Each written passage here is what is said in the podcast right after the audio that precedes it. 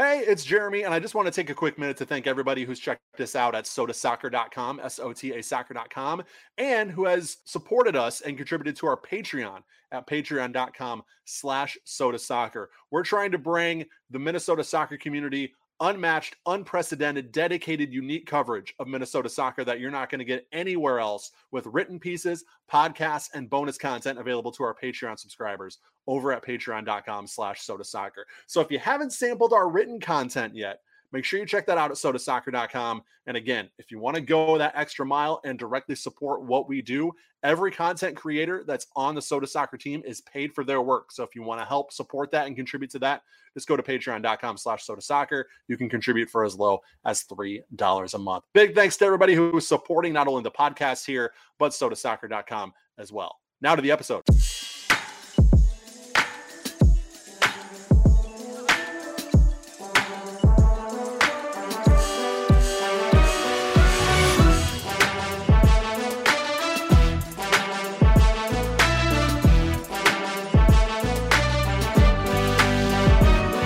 What is up, and welcome in. It's another edition of 10,000 Pitches, a podcast devoted to everything Minnesota soccer and beyond, presented by sotasoccer.com. Uh, my name is Jeremy Rushing. Alongside me, as always, for episode 124, it's Dominic Jose Bazonio. DJ, how we doing on this beautiful, I guess not beautiful, but it's not snowing like it was yesterday. So it's an okay Thursday morning as we're recording here. How we doing?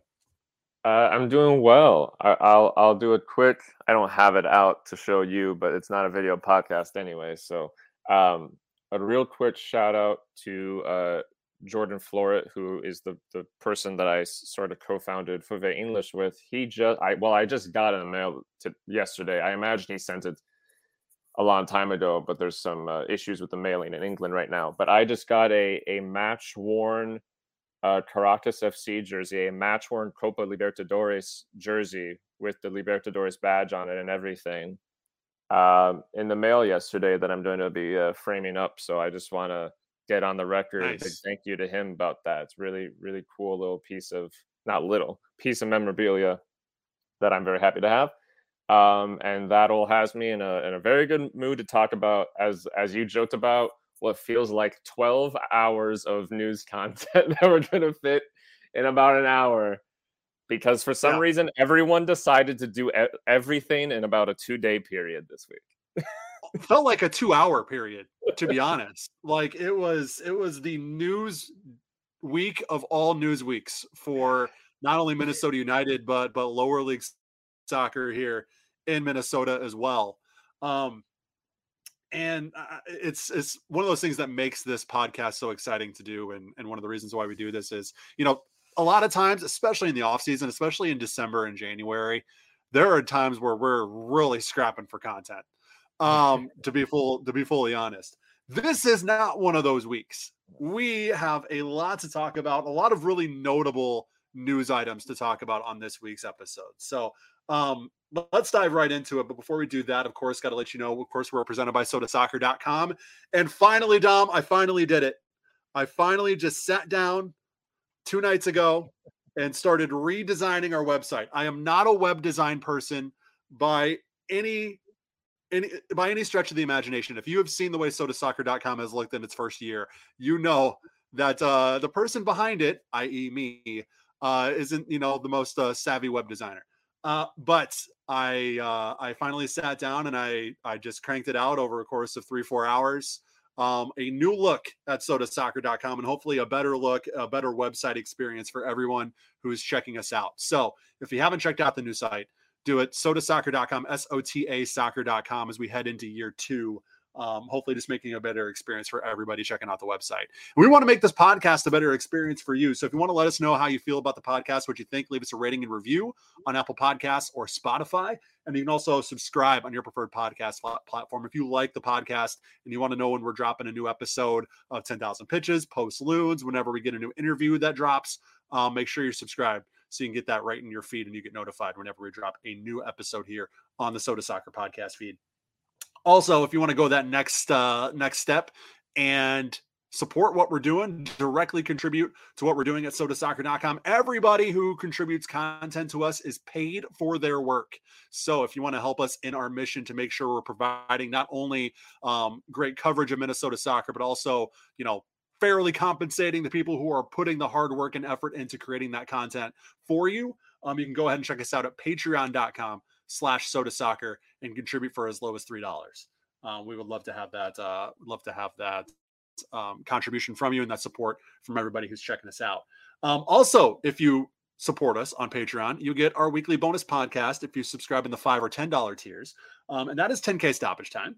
And this week we're going to go deep dive on new reported Minnesota United center back signing Miguel Tapias. Now, there's a lot that's not known yet about when Tapias is going to join the team. We'll get to that a little bit on the podcast here and dive deeper into that on stoppage time. But um, all reports indicate he is at least set to join the team at some point this year.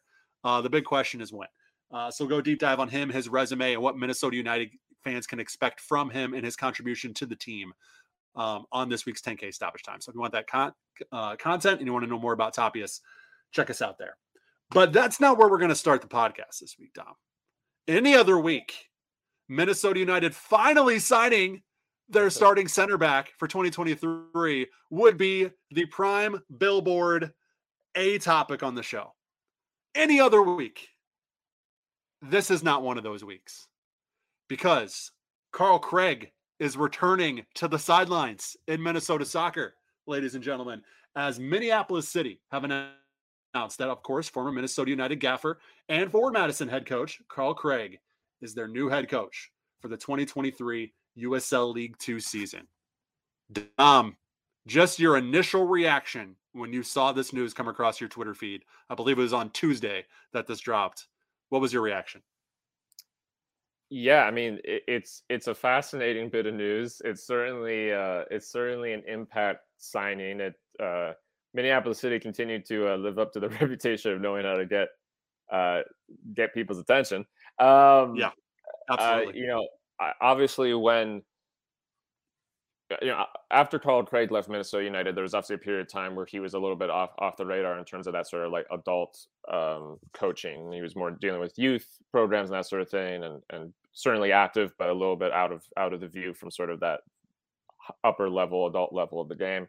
And uh, so when when he was dismissed from Forward Madison, I think for a lot of folks that were interested in his career and him as a person, I, I think there was that question of like, oh well, will this be sort of another era of that then, or or will we see a continuation of him being more active in that adult level of the game? Uh, and I know that he he had returned to to some some youth focused um, work but now he's he's back. Um, not necessarily yeah. at a professional level, but but at the adult level, at a high level, and that's really exciting. Um, you know, this is a a, a guy that uh, obviously, despite not not being from uh, the United States, is about as Minnesota soccer as as you can get, and uh, connected to and, and and Wisconsin as well, obviously now, and uh, really just connected to that that upper Midwest soccer scene in in about every way possible uh, and so it's really exciting to know that he's going to be in the mix with this uh, lower league scene up here that continues to grow. And, and I, I, imagine he will certainly be a help to that. I mean, his uh, um, his uh, move got some coverage from some pretty big newspapers, and so that that's uh, that's always fun to see. Um, it's going to be really interesting to see what this looks like. Uh, obviously, last season Minneapolis City had a couple different um, portions of their sort of multi-branch team not necessarily live up to uh, expectations on the pitch, and of course they're going to want to improve on that this year. Uh, and so it's really interesting to see what will that look like now that you put in a, a guy that has will certainly a lot of professional experience coaching, uh, both as being a professional coach but also coaching at the pro level. Um, a guy that certainly is is known for his unique character, his unique personality, his um, believing in what he believes in, that sort of thing. Uh, yeah, I think it really sets up a, a really fun um, meeting of worlds. And uh, I, I think you mm-hmm. know the, the the one the one question, the one sort of like interesting thing I I, I am waiting to see is just that obviously at Forward Madison. He ran into some issues. He actually talked about that on um, yes. our family of content, and uh, you know, I, I'm just interested to see what that that experience that he had, how that informs what what this is going to look like. Because of course, the majority of players he's going to be working with are going to be younger guys who are going to be part of that next generation. And uh, I'm just curious to see how that works out. That being said, uh, the people that run Minneapolis City are not are not dumb, and I'm sure they did this with a clear plan and a reason to believe that it would work. So, um, yeah, I'm I'm really interested to see how it all fits together, and interested to see how this informs the Crows' uh, second USL League Two season. Yeah, um, Andy Greder had a great article on this uh, for the Pioneer Press, and uh, Matt Van Benschoten, who was the former Minneapolis City head coach, now has sort of stepped down to take a purely general manager role with the team, bringing in new talent, scouting talent, things like that. Um, you know, he kind of echoed what you just said there about Carl's professional experience being a big factor in this. He said, "quote The big thing is his experience, having coached at a higher level."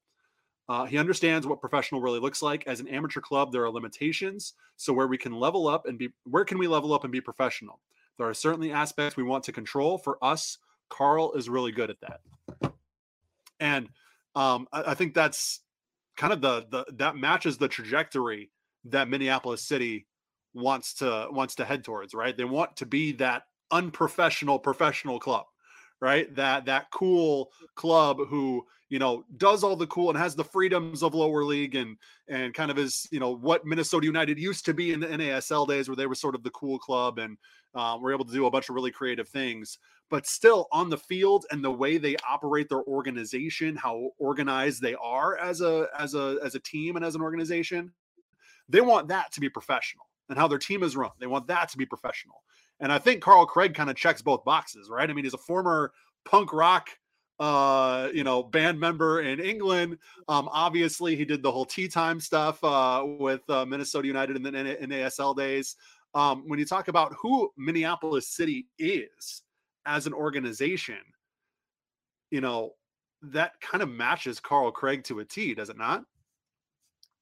Yeah no i think so. Um he cer- it's certainly sort of uh, how I put this? You know, I, I, think not to speak for them. Hopefully, they ag- agree or don't mind how I put this. But I, I think that Minneapolis City, there's certainly an aspect of their ethos that aims to take up the space or, or, or aims to um gosh how do i say it? I, that that aims to make up for the space that had went missing once minnesota united became you know an mls franchise and that sort yeah. of the nature of the soccer scene here at that level changed in terms of what things felt like and the relationship between parties and all these sorts of things. You saw a lot of these npsl uh, lower league teams all really started right around then uh, and I think a big part of it, I mean, even from from Duluth to Rochester, the whole the whole bunch of it really started right after that.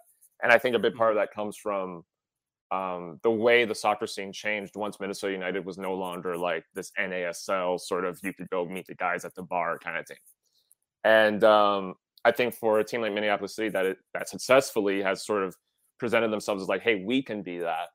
Uh, to have probably the most memorable manager from that era of United is kind of a perfect um, completion of that puzzle in a lot of ways. Uh, again, obviously, we have to wait and see how the season plays out. But in terms of the, uh, the imagery, the, the, the concept of it, it, it, really does fit. I think one thing I'm interested to see is um, just just on the note of the professionalism is, and this is to be fair more of what I'm basing this off of is what I've seen from players, because frankly, you just haven't seen that many coaches with this specific kind of resume in the NPS or uh, in the NPSL North or in this new USL League Two contingent or in the UPSL. Um, but in the past, when players have come into teams who have a considerable professional resume, there's sort of been this interesting thing that tends to happen where those players don't actually necessarily do as well as you'd think.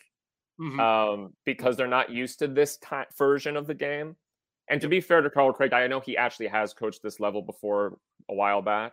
Mm-hmm. Um, but so I'm just curious to see what does that look like. You know, he, he's obviously coached a variety of levels. It's not like this is a guy that's just played, you know, just coached this one level of the game. But hmm. what is that transition like? You know, he's going to be dealing with a different kind of player, a different kind of league, different kind of opposition, and uh, I, I'm just curious to see what that looks like. Because again, you know, for very, I'm not going to name names. It just feels unnecessary to do that. But I can think of for multiple teams, players who have come into teams that had professional resumes, and then those players had good seasons maybe, but didn't necessarily uh, shine. And in fact, mm. those teams that are shining players were guys that were like 18 and, yeah, uh, you know, had just started college. So I'm just curious to see what that looks like. Uh, but again, I mean, this is a guy, Carl Craig's a guy that, that loves to, I think, defy expectations. So uh, I am sure that he will find a way to make it entertaining and successful. But uh, yeah, again, I mean, this is really cool, crazy news um, that I did not know was coming until it happened. I'm sure some people did, but I didn't know. Um, and uh, really interested to see how it all plays out. Yeah, and that's that's a good point you just mentioned, Dom, about how sometimes quality doesn't necessarily equal fit, right? Sure. And I think it's important as as cool as this this story is and how it's great to have Carl Craig back in Minnesota and you know how we think the fit will be good with Minneapolis City. We kind of thought all the same things when he was announced as Forward Madison's head coach ahead of the 2021 season. Sure. You know, the Mingos kind of have that that flamboyant aspect to them, um, that that sort of cool kids type uh, type aspect to their organization. Um, and it just it just didn't work out. Um, and I think it's important to address the possibility that could also be the case here with Minneapolis City. We'll have to wait and see. But you know, it's eh, just like it's not necessarily a surefire. It's not going to work. It's not necessarily a surefire. This is going to be the thing that takes Minneapolis City to the next level and wins them USL League Two in the next couple years. And you know, sky then becomes the limit. It could very well be that. And I think sure. we both hope that that kind of is the case moving forward. But I think it's important to to kind of address that um, you know, what happened with Forward Madison. It was uh, not a good first year for Carl uh, with the Mingos, and there were some issues with with uh, a couple players. Um, maybe not necessarily getting the playing time they wanted, or just not necessarily gelling with Carl's style of coaching. And then, you know, as you could say, it was, it was unfair that he didn't get a second year. I was in the I was in the camp that I thought he deserved a second year there, but obviously the uh, organization decided to go in a different direction just after one year. So it's a very wait and see approach right now, but I think there is a lot of optimism, and it's just, uh, and and I think at the very least it's going to be really cool to see Carl kind of back on the sidelines in that, you know, semi-professional. Even though I do know Minnesota United was professional technically when they were in ASL, it is still kind of that that semi-professional feel where you know you're not an MLS team. You kind of have that opportunity to be more of a community-based type team, right. which Minneapolis City has really become, and that kind of I think aligns with what Minnesota United was at the time that Carl was on the sidelines for them as well. So, but all in all, very cool, very excited to have Carl back on the podcast, which I'm sure will happen sooner rather than later um, as we start to you know head into that 2020 three season just a few months away. Um, but yeah, Carl Craig back in Minnesota on the sidelines for for uh, Minneapolis City.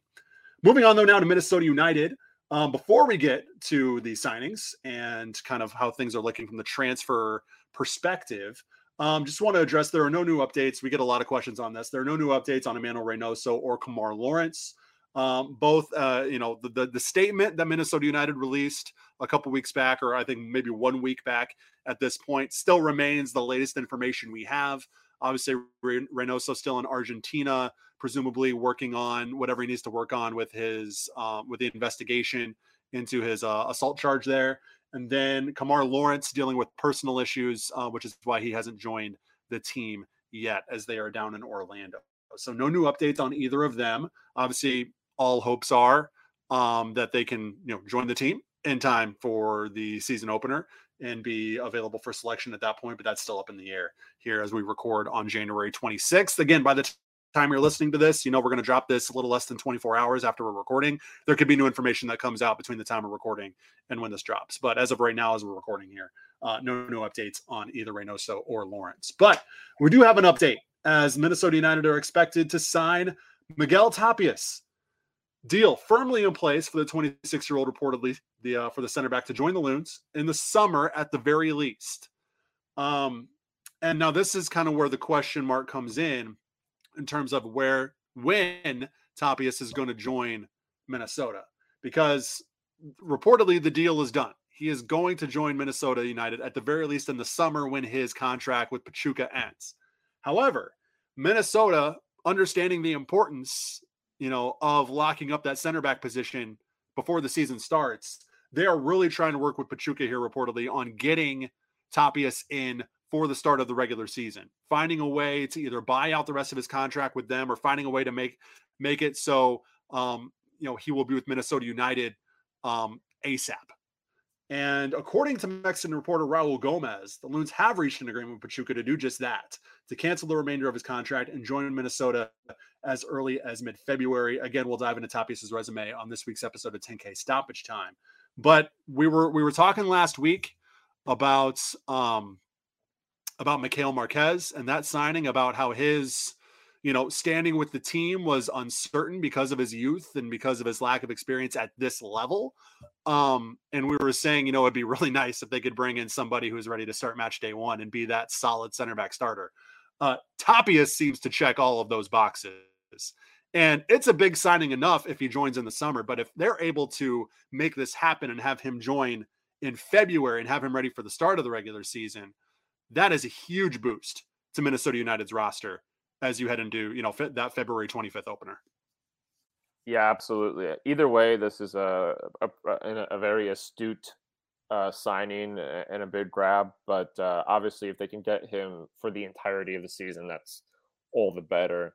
Uh, yeah, it's it's really uh, encouraging to see Minnesota United focusing in on some uh, younger defensive talent. Obviously, Tapias a little older than uh, Marqués, but um, you know, folks that are, you know, under that sort of 30 line, uh, both will have many years ahead of them. Uh, that really encouraging to see that kicking in this off season. We'll, we'll, we'll, talk more about him on stoppage time, but but yeah, either way, obviously it'd be great if they can get him the full season. But either way, definitely um, credit due to Minnesota United for uh, getting Tapias and getting a, a really high potential defender with a lot of experience already under his belt um, into the team. That that's a big grab. Now, with that being said, the there is the difference between him coming aboard in the summer and coming aboard in February is a massive difference for the potential you know points that this team can gather and where they're going to end up standing in the Western Conference when it's all said and done at the end of the season. So again, more on Tapias and the reason why that's so important for Minnesota coming up on this week's episode of 10K Stoppage Time. Um, South Korean links. Um, you know, there's really no new news on either uh, Cho Gue-sung or uh, Hwang Jo. Um, Sung looks to be either staying put at Jeonbuk or uh, signing with Celtic or Mainz, depending on who you're reading.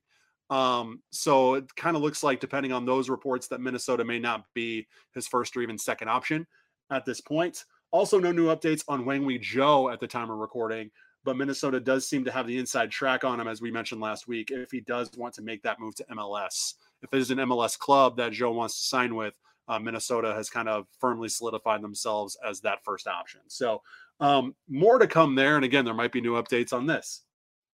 Uh, by the time um, but now it's time to talk about the thing everybody's talking about on Minnesota United Twitter.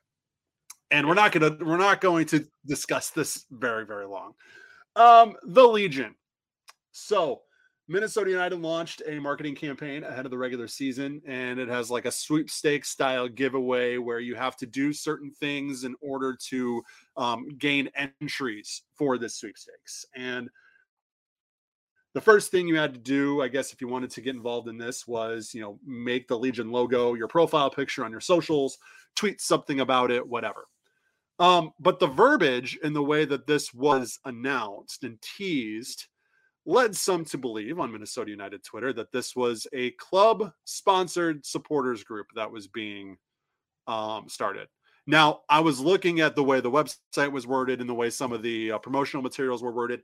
I could see where you might gather that impression because it's very much join the legion a group of minnesota united fans coming together type type thing and so you know i could see where that first instinct is oh okay maybe they're starting a new supporters group um that as things do on twitter snowballed in a way that um I don't know. I don't. I don't think it was the most productive way for people to spend probably not their no. their Tuesday afternoon on uh on Twitter. Um, but um, yeah, it turned out not to be a supporters group at all. It's just a marketing campaign, and people have to do certain things and you know um, kind of co-opt the branding of the Legion, if you will, on their own social media if they want to gather entries for the sweepstakes, and that's really it. Yeah. All right. Anyway, Yeah, so I if mean- you were unclear, um, um, go ahead, Dom. I, I- I'll I'll keep this short. I, I guess what I'll just say is that like, okay, God, there, there's a there's both a lot and nothing to say about this story. um, It's accurate. I can I can appreciate two two. I think there's two very important things. There's even after all this got cleared up, there is still so much discourse going on about this. I think there's two important things to just clarify about what happened here. Because unfortunately, what's what's happened after everything that clarified is that the two sort of camps at the far ends of the spectrum are still essentially using this as a thing to fight about. You have folks that really don't like supporters groups that are using this as a way to try and sort of beg on them. And you have folks that are really passionate about supporters groups and maybe aren't huge fans of sort of the club level or the franchise level of, of the whole thing that are still kind of making this about like how dare Minnesota United. And the fact is that they're both missing the point, which is that this is entirely a mistake. Nothing happened Mhm. here. The club was not making a supporters group. They never did it. It was not happening. You misunderstood advertising, which is a human mistake that happened. And then you, you know, people reacted the way they would if if they understood things to be the way they understood them, but it was incorrect. The club wasn't doing anything. It was a misunderstanding. That's all that happened. I I think you know there, there's there's people that have been and and I get what they're saying. You you said as well that that the language of the Legion was like supporters group adjacent. I think the problem with that is it is making the assumption that any sort of community building in soccer has to be a supporters group. So the uh, Minnesota United has had groups before. The Itasca Society was was a group. It was a season Yep. ticket based group that had so quote unquote supporters group adjacent messaging. Mhm.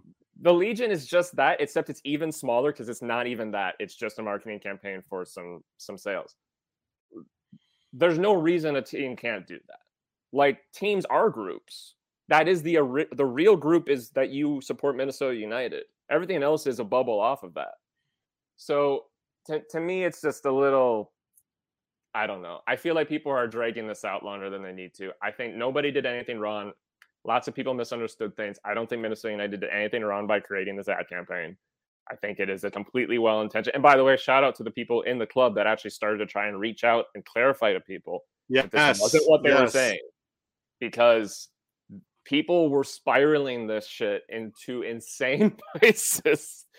And it, it was it was good that the club or people within the club tried to step in and clarify and stop things from overflowing. Um, yeah, I mean, look, it's just too Yeah, the- bad that obviously this turned into what it turned into, but like it's a well-intentioned thing that people reacted badly. I, I don't know.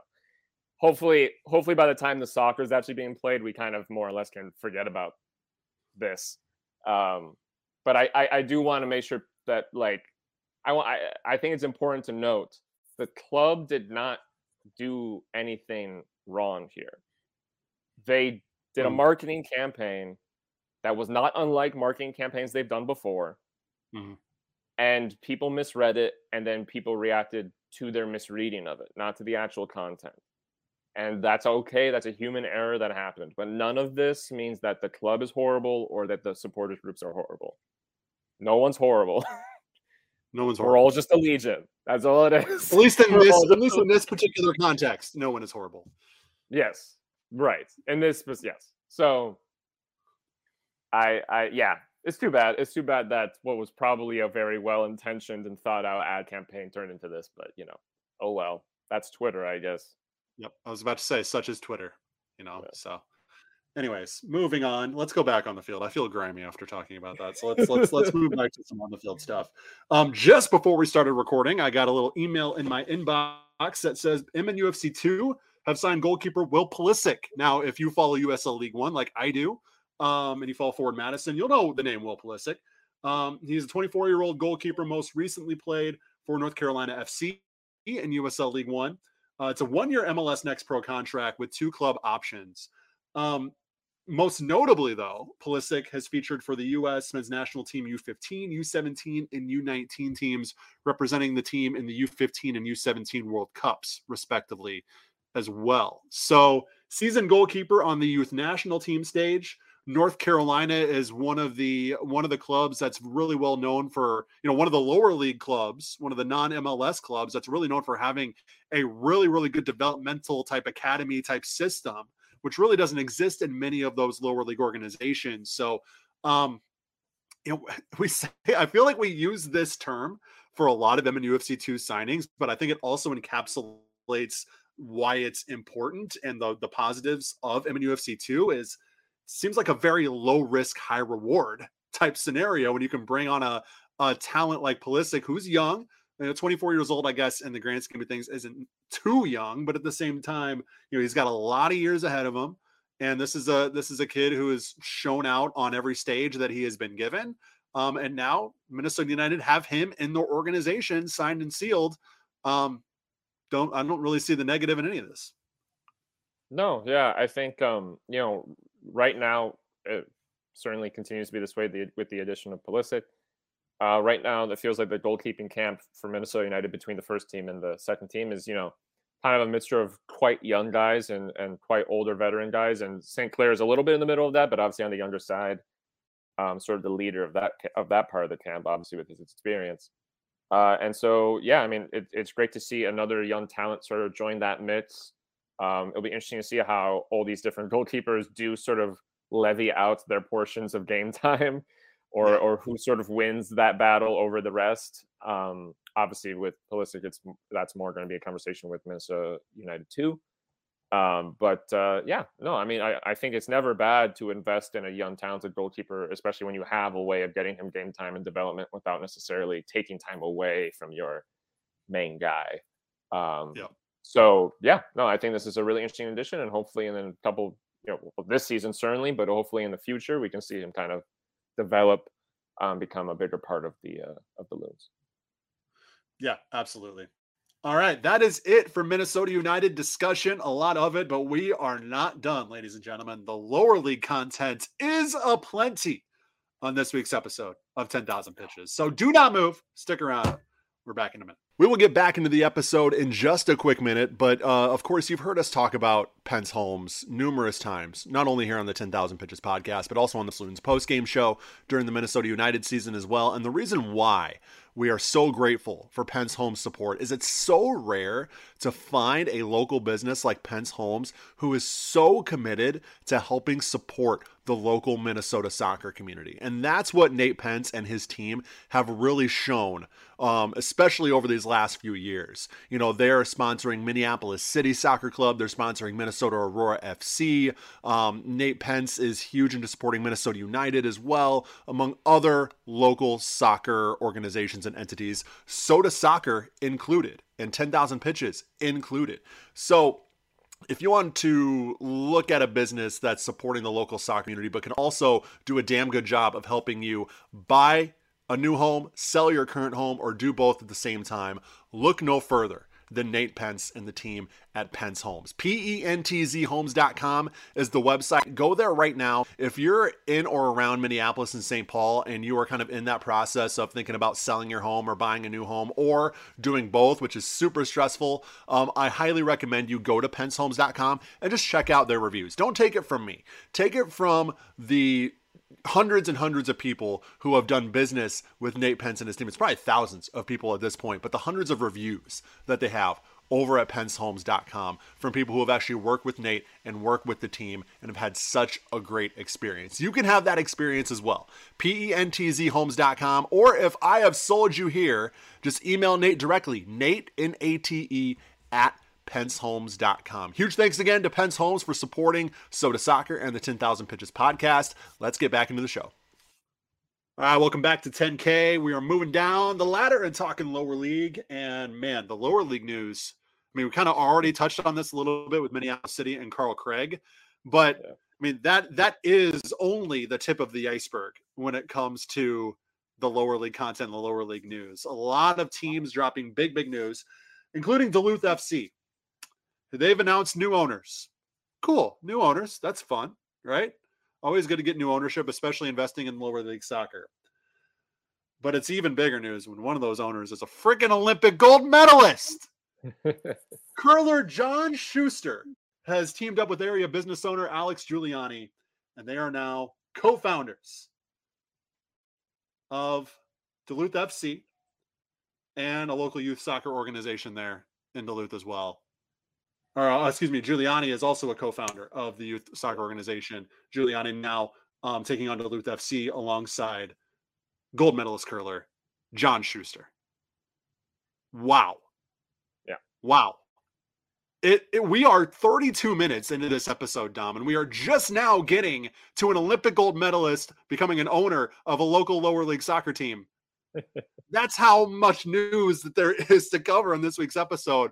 But I mean, what an incredible like pull for Duluth FC to get maybe the most famous Duluthian on the planet to to be their owner. That's amazing. Yeah, no, it's really cool. Um, and you know, I think the other part of all this that is obviously okay, there's a lot of things that are good about this. Uh, obviously, it, it's great to to know that the folks that will be owning the club moving forward are going to be people that are um, are both closely connected to to sports uh, in some cases soccer, in some cases not, and and also sort of the project of of uh, running a successful you know business, uh, you know running a successful operation. Um, with with John Schuster, obviously you know played at the highest levels of his game, which is curling. He's become a bit of an icon in Duluth. Um, and and and is also you know beloved in in the whole area and Superior and uh, and he's from Chisholm, which is close to Duluth. It's uh, just sort of a little bit out of town. Um, so you know he he's he's become a bit of a symbol in that whole area, a household name in some cases, which is certainly an achievement. Um, and so really cool to see him become part of the club at a formal level. He's actually been a fan of the club for a while. He's actually been a host parent for the team uh, mm. for an out of town player before. Uh, and with Alex Giuliani, you know, uh, he's more known in the city of Duluth for for his sort of economic, uh, sort of business side. Uh, he's been involved in a couple different businesses in Duluth, but uh, he was one of the founders of the, of the Gitche Gumee youth organization, soccer organization that is a huge, huge part of the youth scene in Duluth. So he certainly knows about the sport as well. And yeah, I think I think it's a really great pair of guys to take up the helm uh, with with Tim Sass departing. Uh, just just for the if, if, people hadn't seen anywhere else, the reason Tim Sass is departing is on his own accord. He uh, essentially got a new position at a, a very prominent East Orthodox church uh, in Minnesota, but not in Duluth, uh, and so he he chose to pursue that and, and, and leave the area, and and so the process began to do this. Um, I'll say that I know this process actually has been going on for a while. They Duluth FC took a lot of time to decide how they were going to do this and who they were going to put their faith in uh, with this next chapter. And these two guys certainly uh, earned that with with a certain amount of time and patience. Um, but yeah, I think uh, yeah, again, I think it's a great new step for the club. Two guys that are going to be able to continue to support it financially, but also have that passion for it and want to help build the game, understand the importance of the club and the community it was good to see them both kind of address that in uh, I believe it was a Duluth News Tribune article that that came out about this. Um, and also great to know that that uh, you know Tim Sass can go focus on uh, all the other stuff that he does in his life. The man of many uh, career paths, uh, knowing that mm-hmm. his project is going to be in good hands. Um, I, I, will I will add just as a quick note uh, that uh, you know Tim Sass did a lot of great work with that club um, is a guy that had a million other things going on in his life and somehow managed to also have time to run and own a, a football team. He also was the GM for the entire up until last season. He was the GM. Yeah. So, um, I mean, the guy gave a lot. He was also a driver, and he was also he was actually also the coach at first. Um, and so you know, big credit to him. I I owe Tim Sass a lot for my growth uh, and my side of of this game, and and I really appreciate the time that and the faith that he's given me. Uh, and and as a as a as a uh, example of, of how much he meant, I think, to the folks that were involved in this team from you know 2015, 16 to I guess more or less last year, 2020, 2021. I actually I actually was getting messages from old Duluth FC players asking why what happened to him when this news came mm-hmm. out because they were concerned why he wasn't owning the team anymore if something had happened to him. I was getting messages from guys that did, haven't played for Duluth in four, five years, um, asking about, "Hey, is Tim okay? What's up with mm-hmm. this new stuff?" so you know, this is a guy that left a really strong impression on people, and and certainly deserved that. Um, but yeah, all that being said, really excited to see what the next chapter of the club looks like, and really excited to see what these two guys that certainly are great representatives of Duluth can do with this team. Yeah, I'm really glad you mentioned Tim. He's been a huge friend of our show, supporter of our show. Um, I think episode three or four, we uh, was the first time we connected with Tim. So he's literally been with us, or you know, been been helping us out and been on the podcast since the beginning. So, um, yeah, uh, kudos to Tim. You know, all the best to him and his his future endeavors. Um, you know, professionally, but also very cool news uh, that Duluth FC is kind of getting this level of prominence and level of investment, uh, presumably in their in their club to take them to the next level as well. All right, moving on, kind of staying in the Twin Ports, uh, Superior City FC is a new club that will be joining both the men's and women's leagues in the UPSL.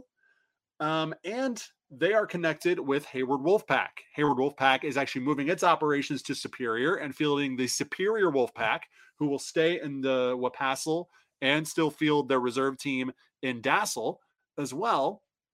But they're actually also starting pre-professional teams, as we just mentioned, in the men's and women's UPSL leagues named Superior City FC. So this is one team sort of making a move to uh, to another area, but also a new club just in general launching. Actually, multiple new clubs launching with the men's and women's sides um, in the UPSL. So just mo- the more soccer, the better, in my opinion. Obviously, when it comes to the show, the more soccer teams we have to talk about, the better. And um, it'll be interesting to see Hayward Wolfpack have been, you know, a, a really good um, kind of upstart club in Wapassel over the last few years. Very well run. Caden Bergman, who also actually runs the Wapassel as a whole, has been on the podcast a couple times. Definitely knows what he's doing in regards to his club and his league. And um, I would I would expect nothing less for the operations happening in Superior now um, with this UPSL club. Um, a great move for them and uh, a great move for local soccer to kind of have a have a new club uh, join the uh, join the group, if you will. Yeah, I think um, there's a lot of cool things about this project. You know, I, I think the, the Wolfpack have always been an interesting club in their various iterations because this is a club that is being run by you know young guys that that have a lot of future ahead of them that were you know working with their situation where they happen to to sort of be from and be based and all that sort of thing. And uh, the, the the Bergman brothers, particularly you know certainly Caden, but also Cole, have been really dedicated to this project for many years. Dedicated to soccer, dedicated to soccer in Wisconsin. Um, obviously reflected in in the work that that Caden's done with the with Wapassel as well, uh, but even all the way back in the Dassel days. And uh, you know, I know I know that this project has been on the table for a while, mm-hmm. um, multiple years. There has been discussion about um, the UPSL coming to Superior. I will say um, that there was even actually maybe four years ago a different party of people that were trying to do that that done and it didn't happen. But um, you know, there, there there's been a lot of discussion about Superior being the host city for this kind of team for a while. And I know that the, the Bergmans have really wanted to be a part of that for a while. So it's really great to see that come to fruition. I think that Superior certainly deserves a team. You know, Duluth FC have has has benefited from the Superior soccer scene, certainly um, from from Holden Law, who literally works for UWS, being you know basically the head of content there now, to uh, Joe Mooney being one of the play-by-plays for for Duluth for multiple seasons, who of course is the head coach at UWS, the men's head coach. Um, it's a lot of connections between Duluth FC and the city of Superior, but uh, you know, at a certain point, it makes sense for Superior to have the ability to represent itself, and uh, I think this creates a really mm. cool um, relationship there. Obviously, the teams will be in different leagues, but I imagine that at some point there will be some sort of game between the two sides. Um, have to imagine, and, and certainly a relation, certainly a relationship that continues to develop between them. I think that's really exciting. Superior um, folks that are just sort of know Duluth exists may think of Superior as sort of like oh that other place, but Superior has has its own soccer culture. They're building a stadium right now at UWS that will be for uh, for soccer and I think one or two other sports. That is supposed to be a very impressive project. The UWS soccer teams, men and women, have have always been a big part of the soccer scene in that area. A very successful organization. A lot of great players developed there. Uh, some of which have played for Duluth FC in recent years. But um, yeah, I think I think do you know in in the same way that UWS and Saint Scholastica particularly have always developed this sort of soccer rivalry between the two cities. Uh, Saint Scholastica, of course, being in Duluth. Uh, I think it'd be great for that to start to develop a little bit at the club level. Um, and, and so, you know, Duluth FC has always actually kind of represented a melding of those worlds and that there's always been a ton of St. Scholastica connections and a ton of UWS connections. But I think the idea that maybe that could start to develop a little more of a wider berth at the club level is really exciting. So, uh, yeah, excited to see what these guys can do and, and, and women as well at, in the UPSL on their own accord, just as a team in this league, but also really interested to see how that can kind of develop the uh, the local scene and the local culture as well. So congrats to them on uh, on a very hard fought step in this project. Absolutely, and congrats to Rochester FC as well for a being the most um, active on uh, putting out their club information over the last four or five weeks. It's been a huge help to us here on the podcast. But arguably, the biggest announcement they have made so far uh, was made on Tuesday, as all the other announcements seem to re- have been made on Tuesday. Um, Sebastian Narvaez is their new USL League Two head coach. Um, he's a former professional player, previously played for Rochester Thunder and Minnesota Thunder, or the Minnesota Thunder Feeder Club, and he coached at multiple pro sides, including Atletico SC and Orsomarso in Colombia. Um, we were kind of wondering I, I think the feeling is when you're Rochester FC and you take on a project like this, it's like how how serious are you going to treat it? Which is it sounds like a terrible thing to say, but it's you know it's one thing to say, okay, we're going to be in the W League, we're going to be in USL League Two, we're going to do this right in 2023, and then actually putting the pieces in place to make that happen. We've seen right. some of the marquee signings they have made, some of the investment in the youth organization over these over the last four or five weeks to make sure that this um, system that ultimately feeds into these adult clubs continues to be sustainable. But now we sort of know who's at the top of the heap as far as head coach of this USL League Two club. I mean, he's got quite the resume, and it'll be interesting to see, you know, how he matches up with, you know, a, a Carl Craig, for example, and and how what type of what type of identity that this Rochester FC team is going to have, and how they're going to look on the pitch in 2023. But on the surface, seems like a pretty darn good head coach signing for the for the new USL League Two club. Yeah, I mean, I, I've got to say, props to to Rochester FC for really doing about as good of a job as you can do to sort of match up um, the the hype of obviously a, a really well known coach for this area. You know, coming in in Minneapolis City. Narvaez is obviously maybe less known here than than Carl Craig, but this is a guy that has a pro resume. He's coached at a high level. The the two teams that he's uh, coached with uh, in Colombia um, have spent most of their time in the second division in Colombia. Uh, that that's that's a high level of the game. It's not the highest level of the game, but it's a high level of the game.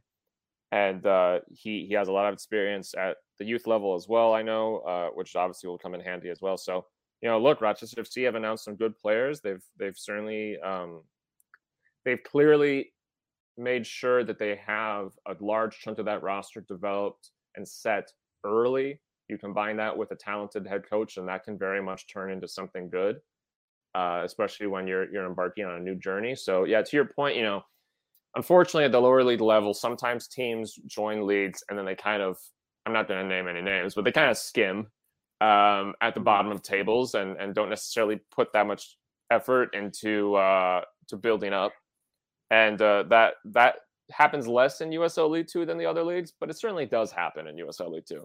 And uh, it's mm-hmm. great to see Rochester FC certainly not being that at all. They're they're really putting a lot of effort into getting those players signed up, getting a, a, a mixture of local and sort of national and global talent, adding a, a great head coach. Uh, as far as as as I know, Uh, and so yeah, it's it's exciting. It's making me look forward to to seeing how they and Minneapolis City and St. Croix can all kind of make this next USL uh, League Two season more exciting, and also how they can make this next USLW League season more exciting by giving Minnesota a little more of a wider berth of representation. Um, so yeah, I, I, I think it's all great news from them. And that's it for the lower league news this week. Let's go ahead and jump right into top four. This is kind of how we always end the show. Top four stories that don't necessarily have to do with the rundown, but you know things that we find notable or things that we might want to talk about. And uh, Dom, I am going to allow you the uh, the benefit, the the honor of kicking us off on top four. All right. Um, I'll start with a, a, a, quick shout out to uh, to Herbert Endeley, uh, who uh, you know we we talked about in previous episode. He's recently drafted by FC Dallas in the MLS Super Draft. He's a Totino Grace alum, uh, youth club Minneapolis United, and also played for Minneapolis City last year. Uh, he uh, he made an appearance for FC Dallas in a friendly they played against our Barcelona SC, which is an Ecuadorian club. It's not FC Barcelona. Um, at uh, at Toyota Stadium. Uh, there's some actually some images that went up on the FC Dallas um, social media accounts that included him. Got some minutes in there, uh, so great to see him. You know, you, you never know. Obviously, when you're when you're drafted in that first round, there's always a sense that you're going to have a real shot with your team. But at the same time, you never quite know what that's going to look like. Sometimes it doesn't work out for mm-hmm. guys. Uh, so great to see him, you know, clearly making an impression at Dallas, getting a little bit of that preseason time, uh, some encouraging signs for his future, which of course is a a bright one, but also a, a, a long one. He's very young, got a lot of time ahead of him. Mm-hmm. So just a shout out to him. Got some minutes against a, a, a big team, certainly by by Ecuadorian standards, and um, continuing to sort of find his place at FC Dallas. Yeah, and I think I think you know it's important not to underestimate how important these preseason matches and this time can be for a newly drafted player like Endeley. This is where you're, you're sort of proving yourself right? This is where you're going to get that that opportunity on the pitch. Where you know, for a lot of the more seasoned players, it may just be you know keeping fitness, keeping loose, you know, tightening up some skills, things like that. But for guys like Endeley, this is the time where you you you know it's your opportunity to show that when February 25th comes around and the season starts, you know, you should be one of those guys that off the bench that is being looked at to get.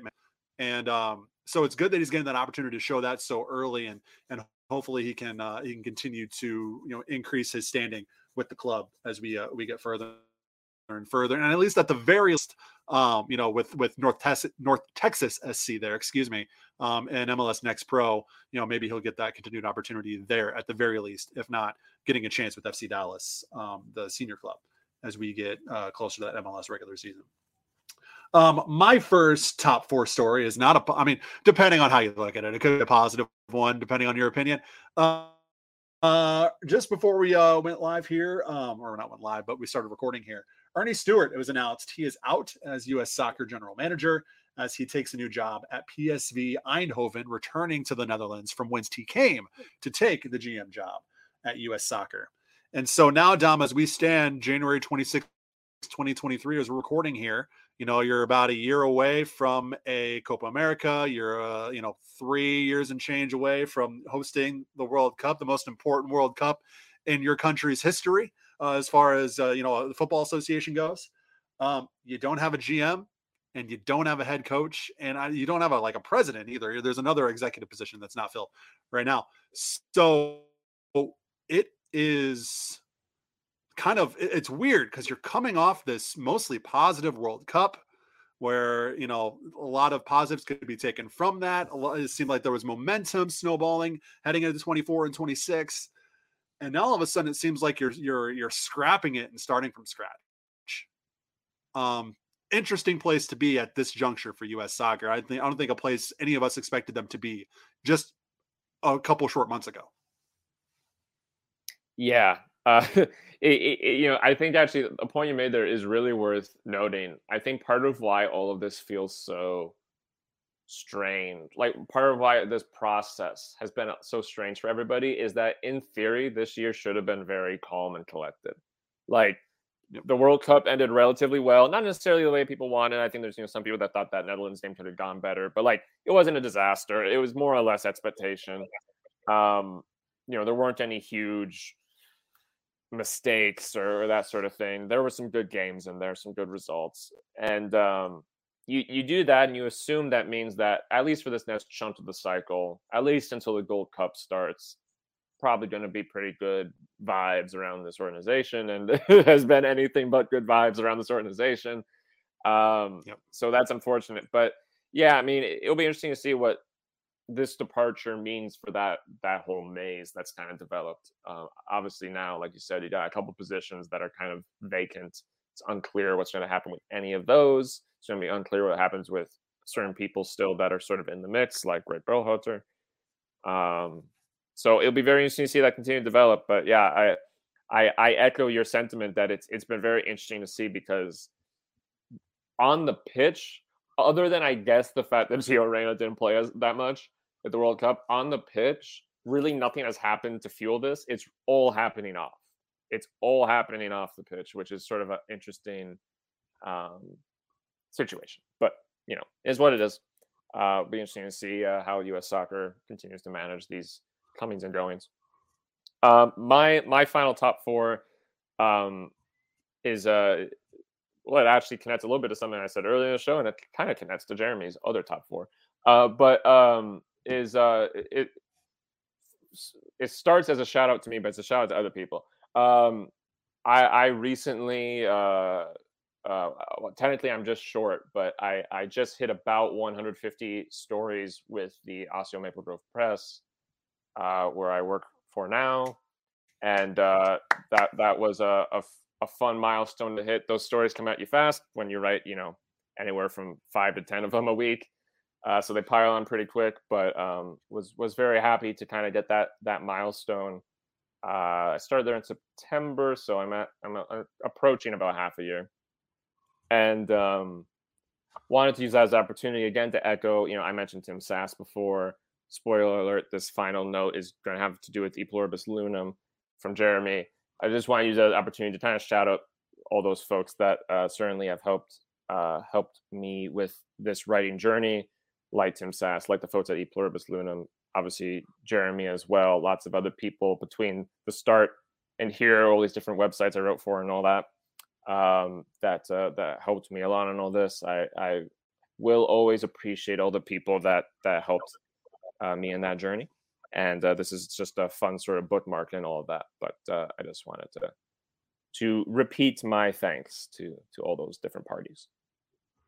Uh, this might be more of an off-air conversation, but I'm going to bring it up on the podcast anyways. So I was having lunch yesterday with uh, Kyle Johnson from the Korean FA, and mm-hmm. uh, we spent probably more time than I'd like to admit talking about you, actually, Dom, and because uh, we got on the topic about the story you wrote about them at the beginning of the season and uh, or at the beginning of the year last year, and then to talk about kind of your how what has happened with you professionally um, in 2022 and it, it's i'm sure anybody watching this listening to this consuming our content understands that you know the the journalism landscape it might be the toughest profession to make a living in. Um yeah one of them. Yeah. And so we were just talking about a how good you did on the article will be how happy we were for you that you you found a job, you know, you found a career job, you know, in this in this industry. Um and uh or or you know, we're kind of able to make it work for yourself and um yeah, anyways. Um thank you for being awesome and for still helping us out here at Sota Soccer, even though you're very, very busy with your work at the Osseo uh, press there. Um, well deserved uh, that, that 150 story milestone for you, by the way. Yeah. Yeah. Um, sure. Real, so real quick, I, will I'll, two things. One, I just want to say, yeah, uh, shout out to Kyle. He's been a great friend and uh, a great person to work with. Uh, and, and, a great supporter for for a while now. So shout out to Kyle, he's great, and the Trent FA is obviously great. Um, and I do want to say to your point, yeah, look, this is a hard. I right before right before I got this job, I you know it looked like I was never going to get a job in in this field. That's kind of how it works. And the only reason I have this job is because the guy before me decided to take another position. Uh, so you know, I mean, this opening exists because a person made a, a, a personal choice to happen to complement the timing of me looking for a job. Um, and unfortunately, that's the way it works out for a lot of people, and it means a lot of people don't get those positions. That's that's definitely part of why I try to avoid complaining too much about anything that happens at this job because unfortunately, you gotta have a little bit of luck on your side. Mm-hmm. Um, mm. That being said, obviously, folks that want to pursue it should, but uh, yeah, it you know it's a tough business. So I, I, I very much appreciate the fact that I've gotten to this point. And again, yeah, I mean everybody, not just people that had places I wrote for, but also yeah, people like Kyle who gave me their time and and gave me opportunities to tell stories about them, all that sort of stuff. A huge appreciation to all of them. Uh, that that's as that is as important as anything else that that helped me along the way. So yeah, shout out to everybody again. All right. And uh, speaking of shout outs, my final top four is a huge shout out to everybody who is currently or has contributed to E Pluribus Loonum. Um, a week ago, Friday, um, so if you're listening to this on Friday, one week ago exactly, um, SB Nation and Vox Media announced that they were going to scrap a lot of the SB Nation sports websites and that all of the MLS affiliated websites would be included in, in that cut um, E Pluribus Loonum being one of them. And you know, it's it's unfortunate because these SB Nation websites have really been the backbone and the one place to find consistent coverage on any given team at any given time where other more established, you know, and it's not the case here in, here in Minnesota. Andy does great work at the Pioneer Press. Jerry does great work at the Star Tribune. Um, but even even here, you know, having two beat writers for a team compared to what's happening with the Wolves, the Wilds, the the Vikings is very very minuscule, and a lot of markets don't even have that. Um, and so these SB Nation sites really devoted to covering these teams and covering them very very well. Um, daily content in most cases on the clubs have really been the backbone of coverage of MLS for a very very long time, and it's really unfortunate to see SB Nation make this decision. Locally it's unfortunate for uh, you know ashley and, and bridget and uh, alan who have sort of been have carried the torch in the last couple years and you know they had really big plans for 2023 um, in terms of content as well um, obviously you know huge shout out to, to you dominic and, and jacob and eli and everybody who is who has written for e pluribus lunum over the years it's been a hub for many many writers not only locally but nationally to kickstart their careers in covering uh, sports as well. Um, you know, it's the end. It's truly the end of an era. And um, you know, Ashley and Bridget put out something on uh, the website uh, the other day, while they still have access to it, and while it still exists, that they were going to kind of continue coverage in some way, shape, or form. Um, and so, if you want to support that or learn more about that, you can head to E Pluribus Loonum now and and check that out. Um, and you know, the more coverage of these teams, the better. You know, it's not yeah. one of the one of these things where, you know, monopolizing coverage is going to benefit anyone. The more places that are writing about these teams, the more places that are talking about these teams, the more places that are covering these teams, the better it's going to be for everybody. And so I, I really do hope, even though they technically might be competition to us here at Sota Soccer, I really hope that um, you know, that E Pluribus Loonum in some way, shape, or form continues um, and will, you know, continue to flourish as an independent site, or if anybody wants to to take them on. Um, you know, uh, it's just it's it's unfortunate. It's the end of an era. It's kind of gutting to see that. I'm sure for you, Dom, as somebody who con- directly contributed to the site for a number of years, yeah. it's tough to see that as well. But just just shout out to everybody who made that site run um, for the you know the seven years or so that it did because it was a great hub for Minnesota United information, great hub for Minnesota United coverage. A lot of people were really hard to make it what it was. Um, and it's sad to see it go, but hopefully, kind of in the ashes, rises something new that can be just as or even more influential than E Pluribus Loonum was itself. Yeah, I mean, I, I just want to real quick, at you know, echo and add a lot of what you're saying. Um, you know, there, there there what's the phrase there's no there's no love lost for me and like SB Nation or whatever. This is not talking about them, but that the folks that actually made that site work worked really mm-hmm. hard and had a lot of good intention, did a lot of good work. Uh, they certainly deserve better treatment than what has happened. And yeah, I mean, a, a, huge, if nothing else, what I'll just add to that, all of that is a huge shout out to to Ashley and and Eli, who at the time they were sort of the two people that were in charge there um, mm. for giving me an opportunity. E Pluribus Loonum was the first journalistic site I ever wrote for. When I got uh, a spot there. All I, I had done in sports writing was write like three press releases for Duluth FC. The season hadn't even started yet, and I just mm-hmm. started work helping with Duluth FC. They gave me a huge chance. I was not, to be clear, and this kind of connects to even my other thing. I was not a journalism student in college. I learned journalism by doing journalism. I learned journalism by watching sports and writing about them. And I, a ton of those lessons happened at E Pluribus Loonum, working around people, working with people, learning from people. So, you know, they they did a lot of good for a lot of people. I'm not going to speak for like everybody. I'm not going to speak for like a Jacob or, or so on, but I, I imagine all those guys have similar versions of that story in the sense of like, this is a great opportunity. It really helped. Uh, the, the years that I spent helping out there are, are well remembered years and fondly remembered years. Um, the first story I remember feeling really proud of was at E Pluribus Loonum. I imagine it's still up, hopefully. Uh, and it was, and it was that I I did. So I was I was just doing lower league stuff. That I was mostly NPSL at the time, and um, I did a story where I talked to like five different team photographers. I started with Alex Geneve, who was a photographer at the Duluth FC at the time, and I did. Uh, I'm blanking on some names now, but I, I, did folks that did VSLT and Minneapolis City and uh, gosh, I think Med City uh, maybe one more. I just did uh, talking to them about their their approach to the sports photography. Showed some examples of foot, but it, it, was a really fun piece to write. Talked to a lot of people, and I remember putting that up. And it was the first time I put something up that wasn't basically just like telling you who scored in a game.